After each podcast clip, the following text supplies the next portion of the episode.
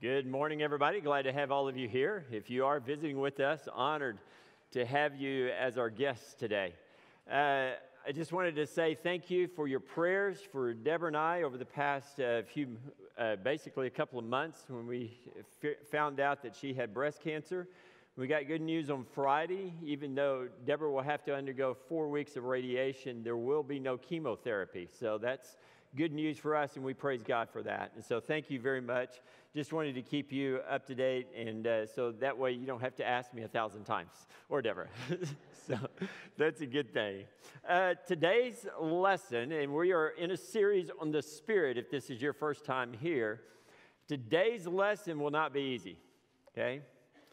I'm going to ask you to reflect on your own life, ask you to reflect on your motives and even the intentions of your heart. My goal is to drill down into our hearts and uncover that which is hidden from sight. Hidden from sight. To expose that which rarely makes an appearance, even in our own hearts. I desire to explore the depths uh, of our dark side even our fleshly nature, with the help of the Spirit of truth. And so we're going to do that, but before we do that, let's go to our Heavenly Father in prayer. God, we give you glory and honor today. Man, the singing and listening to the voices of everyone, rejoicing in you and lifting you up in song is so wonderful. I thank you for Lakehoma, for this church for the people who love you and care for you. And Lord, I ask that you continue to bless us as a body of believers. Be with us as we study today more about the Spirit, as we continue to dig deep into understanding this gift that you have given us. May we apply it to our hearts. May we take it and understand the words that you are giving to us. And today, as we dig deep into our own lives, into our own hearts. I pray that you will watch over us and be with us and guide us. Lord, thank you. Thank you for your word, which teaches and which cuts like a knife many times into our hearts. May it do so today. It's in Christ's name that we pray. Amen. My first big lie was when I was four years old four years old. I can still remember it. I was twirling in the curtains in my parents' bedroom, and I was getting dizzy, and I loved it. It's so awesome. I'd twirl around, and then I'd come back, and I'd just be dizzy, and I'd go, oh, this is awesome. And I did it again, and I'd do it again, and I thought this was awesome. And I did it again, and I came out, I was so dizzy, I actually hit my eye on the corner of the dresser and cut my eye. And I ran out and mom, and I was screaming and screaming. And of course, they took me to the doctor for my first butterfly stitch, which by the way, was just the first of many stitches in my life. When my parents asked me what happened, I told my mom I was running out of the bathroom and cut my eye on the dresser. It wasn't until I was 16 years old before I revealed the truth about my crime. I had not been running out of the dresser. I'm running out of the bathroom. I had actually been playing in the drapes. I held that secret, that lie, for 12 years before I confess my crime. And I wonder how many of us today are actually holding on to lies that we still have not confessed, and that we would rather not anybody actually know. In his writings, in the, the Apostle John, is obsessed with the word truth. Again, no other, no other gospel even comes close to the amount of times that John deals with the word truth. Matthew, Mark, and Luke mention truth just once in each of their gospels for a total of three times. John, on the other hand, John in his gospels mentions truth 20 times, 26 times. And if you go to his letters in 1st, 2nd, and 3rd John, he mentions it another 20 times. In other words, the total amount that John mentions his gospel in the gospel and in the letters is 46 times. 46 times. In our study today, we're, we're going to be concerned about the three times. We're going to look at all this whole idea of truth, but we're going to be concerned about the three times that John defines the Spirit as the Spirit of truth. The Spirit of truth. So, I believe it's important for us to define what truth is before we go any further. And you may say, James, why, do we need that? Why do we need to do that? We know what truth is. I mean, we know it's doing the right thing, saying the right thing. Okay, so you may remember that I've told you before that there are 28 different churches in Mustang proper. 28 different churches. All of them, all of them claim a truth of their own. And if we go worldwide, if we do that worldwide, there are 32,000 different traditions in the world today, and every one of them are claiming a truth of their own. Everyone believing they are right, everyone believing they have a corner on truth. Truth as it is, it's found in the mind of God. So, is it necessary for us to define truth? I think it is. So, let's go first just to the definition that you would find out there. I went to dictionary.com, and here's what it says it says, define truth, it is the, the true or actual state of the matter, conformity with fact or reality. Let me ask you some, a question. Is truth today being debated in our public square? Is truth today being debated in our public squares? Well, absolutely, it is take any issue, any issue, in the veracity of defending one's truth as we understand it is on full display for the world to see. Isn't that right? One group believing their truth is right, the other one believing their truth is right. So, it does it matter what truth is and what is real truth? Absolutely. Now, the word for truth that John uses in his gospel and throughout his letters is a Greek word which has a totally kind of a different meaning, different meaning than our word for truth. And it's the word aletheia. Aletheia. Can you say that with me? Everybody ready? Ready? Aletheia. Aletheia is the word for truth in the scriptures. It's a Greek word. And it means disclosure, unconcealedness, the state of not being hidden. It actually means factual, or reality. In other words, aletheia or truth is not hiding or not concealing oneself. To me, that sounds and describes a, a, lot like God. It sounds a lot like God to me. Our Father is not hiding, He's not concealing Himself. He has made known to man His word, His ways, His truth, and how we should live. And how about us? How about us? Does this disclosure, this disclosure and unconcealedness describe the view, how we view truth? Uh, I don't know. I don't, I don't know. I don't, not so much. Okay, so what was the first thing that Adam and Eve did? The first thing Adam and Eve did when they ate the forbidden fruit, what did they do? They hid themselves and they covered themselves. A relationship that was pure and holy was now damaged by sin. All because they didn't they wanted to do life on their own instead of obey the voice of God. Ultimate truth, ultimate truth. Godly truth is defined as, listen to this, truth as it is in the mind of God. Whatever we may claim, whatever we claim to be right, whatever we claim to know as our truth, it must be weighed against God Himself. Why? Because God is truth, right?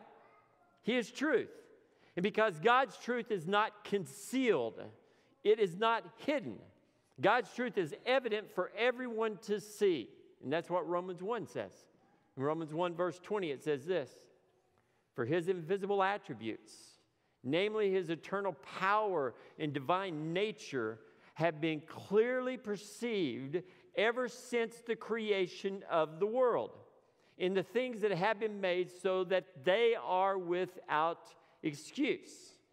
Okay, our fear, okay, I can't speak for your fear, but maybe my fear, my fear, the reason I hide myself, my fear is if you knew me like I know me, I don't know if you would like me.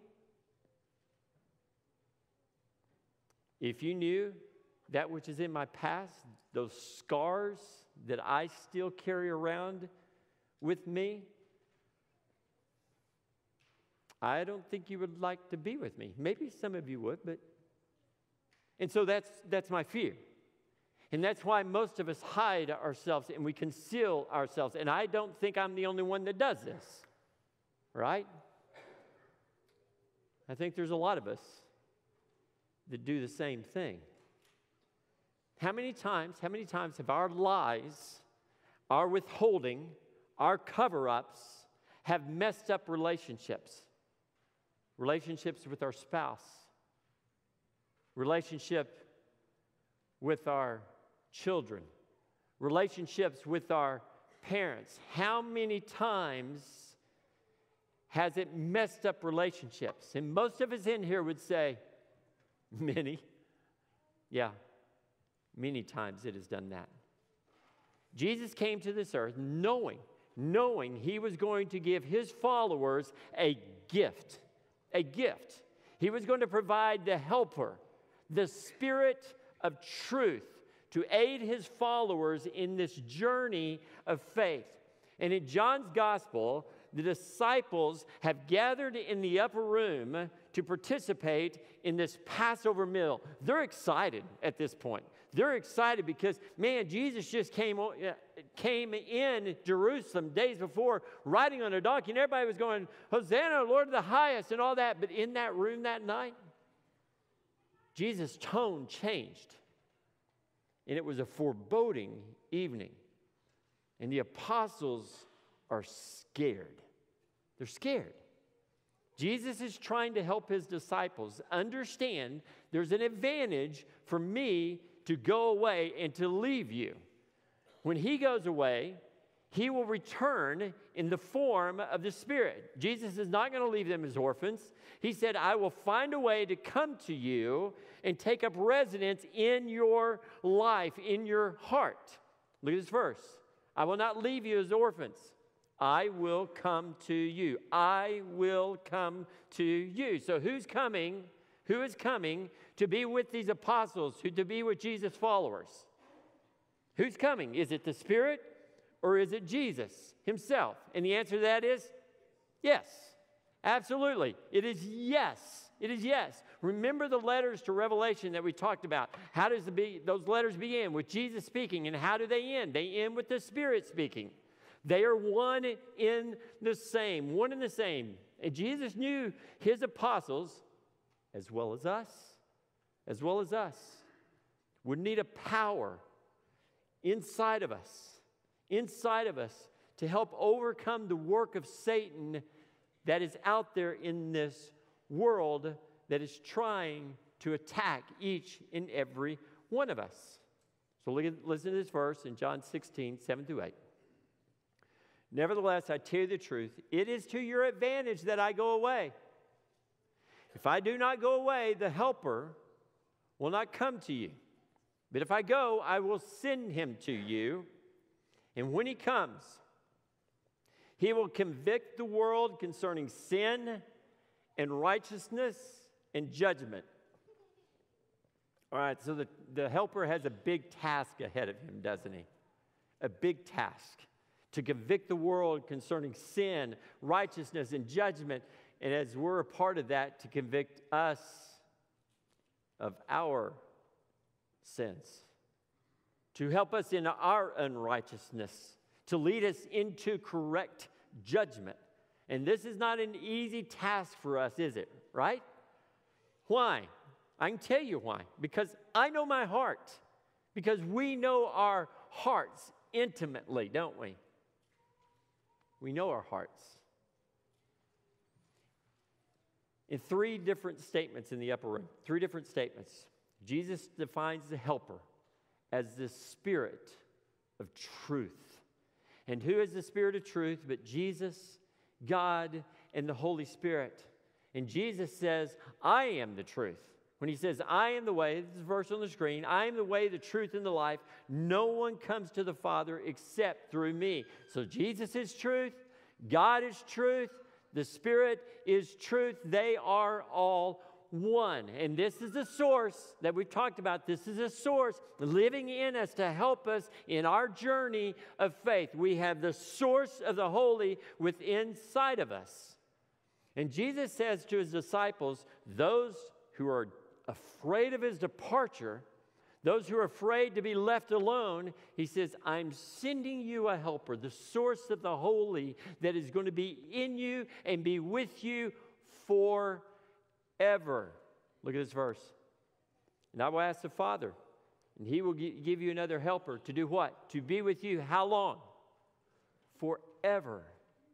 Forever. Even the Spirit of truth, whom the world could not receive, because it neither sees him nor knows him. You know him, for he dwells with you and will be in you. The helper, the Spirit of truth, will be with Jesus followers forever, past one's death, into eternity. The essence of the holy will always be abiding in us. How good is that, right? I mean, how good is that? Three times in the upper room, Jesus reinforces his character and the nature of the helper three times because he wants his disciples to understand the power that will be with them when he is actually away from them. There's going to be this power that will still be with them. And, brothers and sisters, this is the same power we have within us. The same power we have within us. When we feel like the world is falling apart, the Spirit of truth is inside of us, the Helper is there. When you get the call that you have cancer, the Spirit is there to help. When you lose someone you love, the Spirit is there to help. And when the world just seems there's trouble at your door, the Spirit is there to help. John 15, 26 says, But when the Helper comes, whom I will send to you from the Father, the Spirit of truth, who proceeds from the Father, he will bear witness about me. And through the darkness, through the darkness, the uncertainty, the joys, or the sorrows of life, the Spirit of truth will be there to remind us of Jesus' words, his teachings his ways. And Jesus reminds us, reminds his followers one more time of the Spirit of truth in, in chapter 16. And here it is. When the Spirit of truth comes, he will guide you into all truth. For he will not speak on his own authority, but whatever he hears, he will speak. And he will declare to you the things that are to come. So the Helper is going to be with us forever. The Helper is going to be with us forever. He will dwell with us. He will come and bear witness of Jesus. This Helper will guide us into all truth. And this Helper, this Helper will convict the world of sin, as I've already said.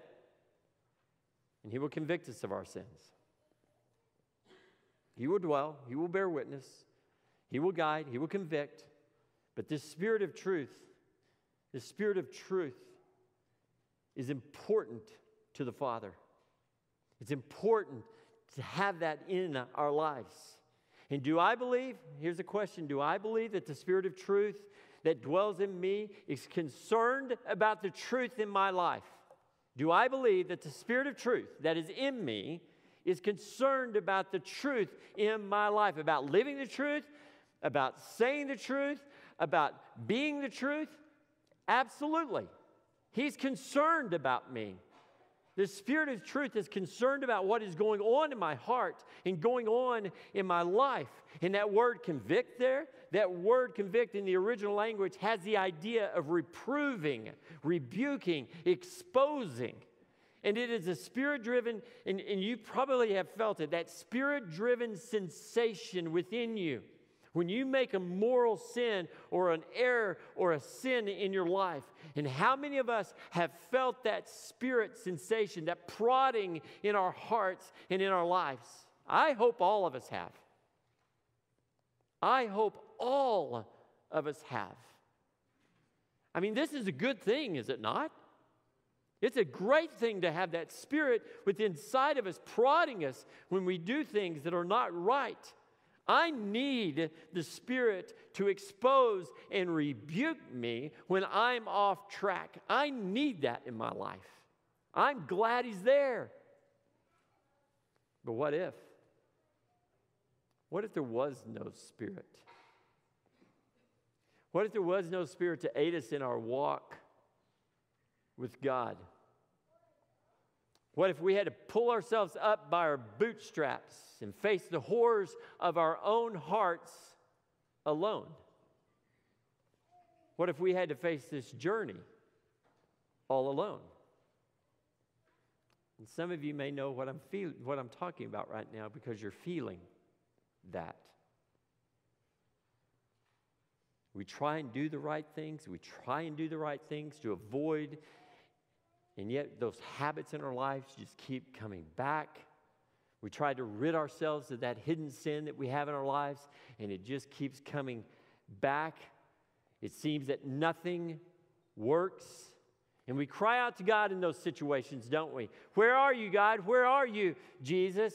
And we desperately need God's touch in those situations. And why? Because we know our own hearts because we know our own hearts. We know what our hearts are actually capable of doing. At least, at least I know what my heart is capable of. Jeremiah 17, verse 9 says this The heart is deceitful above all things and desperately sick. Who can understand it? The grim reality of life, the grim reality of life without listening to the Spirit, without being aware of this, that, that prodding, without feeling the sensation of the Spirit within us, is a life filled with heartache and often disease. You remember the story of Ananias and Sapphira? Remember that story? In Acts chapter 5, husband and wife sell a piece of property they sell a piece of property and they keep some of that money back and lay this money at the apostles' feet. They held back some of the money for themselves, but they told the apostles, We're going to give you all of everything, all the proceeds that we did for that land. We're going to put it at your feet. And what does Peter tell Ananias when he finds out that he's lied? He says this Ananias, why has Satan filled your heart to lie to the what? Holy Spirit. Lie to the Holy Spirit and to keep back for yourselves part of the proceeds of the land. Why is it that you have contrived this deed in your heart? You have not lied to man, but to God. You've lied to God. Ananias and Sapphira lied to the Holy Spirit. They lied to God. Why? Because that's the source within us. The source of the holy is within us. And how many of us have done the same?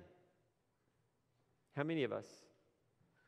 So let me ask you a question. Do, you desi- do we desire here, all of us desire that we be opposite of liars and be truth tellers? Of course. Absolutely, right? We hope everybody tells the truth. We hope everybody here is a truth seeker that tells the truth. And we, we pray that that's something that all of us are. But there's something even bigger than just not telling a lie or not telling the truth, okay? There's something bigger than that. It has everything to do with being a hypocrite. Everything to do with being a hypocrite. those who cultivate and promote a reputation for themselves that is better than they actually are, like Ananias and Sapphira. And surely none of us have done that. Hmm. Guilty. All right, let me give you one more example. In 1 Corinthians 11, 27 through 30, I'm talking about the Lord's Supper, and I appreciate what John spoke about today. Thought it was excellent. I want you to listen to these words. Whoever therefore eats the bread and drinks the cup of the Lord in an unworthy manner will be guilty concerning the body and blood of the Lord. Let a person examine himself, then and so eat of the bread and drink the cup. For anyone who eats and drinks without discerning the body eats and drinks judgment on himself. This is why many of you are weak and ill, and some have died. And I read that and I go, wow. Wow. When we come before God, as we do each week for the supper of the Lord, it ought to be a time that we be honest with ourselves and honest about our relationship and where we are with God and what's going on inside of our hearts. It ought to be a time that we reflect and listen to the promptings of that Spirit in our lives to admit before God before we take that I'm a sinner. I'm sorry for my weaknesses. I'm sorry for what I've done, for my shortcomings, and for my sins. What was Paul trying to say to those believers in Corinth? There are consequences for those who do not discern what's going on when we don't listen to those Spirit's promptings in our lives. We must be aware and discern those spirit driven sensations in our lives and recognize them. Listening, listening to the Spirit of truth that's speaking to us because Ananias and Sapphira didn't listen to those promptings in their heart. And without doing so, Paul is saying there could be physical ramifications. Church family, the Spirit of truth, listen, the Spirit of truth cannot function in believers devoted to self protection, devoted to self preservation, and self indulgence. These are lies that smell like smoke and actually come from the pit of hell. Anything that protects, anything that preserves, anything that exalts our reputation to make one look better than anybody else is deception and it is a lie. It's hypocritical. And Jesus' harshest words were for those who were hypocrites, who believed they were better and more righteous than others. And again, I ask the question how many times have we done this? How many times have we done this? How many times have we, as believers, covered up, covered up and hid ourselves just like Adam and Eve? How many of us are putting on a facade which does not represent truth as it is in the mind of God? Paul is pointing, Paul is pointing, uh, he's pointed and when Paul speaks, he's pointed about how our relationships and those relationships should be had with one another and with God himself. So listen to this. It's a long reading. It's from Ephesians chapter 4. Listen to this. Therefore, this is Paul saying, here's how we deal in relationship with one another. Therefore, having put away falsehood, let each one of you speak the truth with his neighbor. You're my neighbor those people you don't even know are your neighbor. Anyone who comes in front of us and stands there is my neighbor. Speak the truth with his neighbor, for we are members of, of one of another. Be angry and do not sin. Do not let the sun go down in your anger, and give no opportunity to the devil. Let the thief no longer steal but rather let him labor, be doing honest work with his own hands, so that he may have something to share with anyone in need. Let no corrupting talk come out of your mouth, but only such as is good for building up as fits the occasion, that it may give grace to those who hear. And I hear social media in that verse as well. Don't you? And do not grieve the Holy Spirit of God. Let me say it again. Do not grieve the Holy Spirit of God, by whom you were sealed for the day of redemption. Let all bitterness and wrath and anger and clamor and slander be put away from you, along with all malice. Be kind to one another, tenderhearted, forgiving one another, as God in Christ forgave you. So, what if? What if we opened, opened a clearing in our hearts for the Spirit of truth? What if we became aware of the Spirit's nudgings and promptings? Would it move us closer to the source that is actually living within inside of us? You know, over the years, over the years, we have been so scared of the work of the Spirit in our lives. We have often shut him out. Why?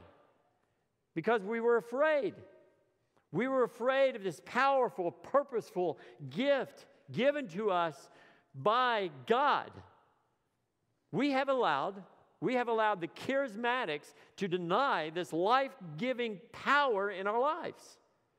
It's time, Homa, it's time, Homa, that we opened up the package and allowed the Spirit of God, the Spirit of Jesus, the Spirit of truth to be fully known and available in our lives. I often wonder how many of us have never opened this package, this amazing gift. Can I give you some advice? Rip the package open. Just rip it open and claim the gift God has provided to his followers. Do it today, do it now. Now, and I want to leave you, I want to leave you with three things today. Because if you want more of the Spirit in your life, I want to give you some just practical tips. If I can give these three things to you, it'll be really quick. And, and actually, how do I hear the Spirit's voice in my life? There are many things, but here's my top three. And the, the, the number one that I'm going to give you is the hardest thing for me to do be still and listen. Be still and listen. How many of us can't even sit down without getting our phone, without seeing television, without doing this, without doing that. I've got this project, I've got that project. It's the hardest for all of us. Just to be still and allow the Spirit and His promptings to actually touch our hearts. So be still and listen. That's the first. Here's the second one pray. Pray. Ask God for an for a greater measure of the Spirit's presence in your life. Pray that God will lead you to listen, to understand, and to hear His nudgings in your life. And then here's three. Third one read God's Word. Read, God, read God's word. Begin with the Psalms and the Proverbs. Pick out those times when God is actually speaking. His words are coming through the prophets. His words are coming through Jesus. His words are coming through David in those Psalms and Proverbs. And just listen to God's words and let them flow over you. The words from His mouth are life. They're life. And listening to them brings us in line with the Spirit source that is within us. So again, I leave you by saying this today. If you haven't opened the gift, rip it open today. Let's stand and sing.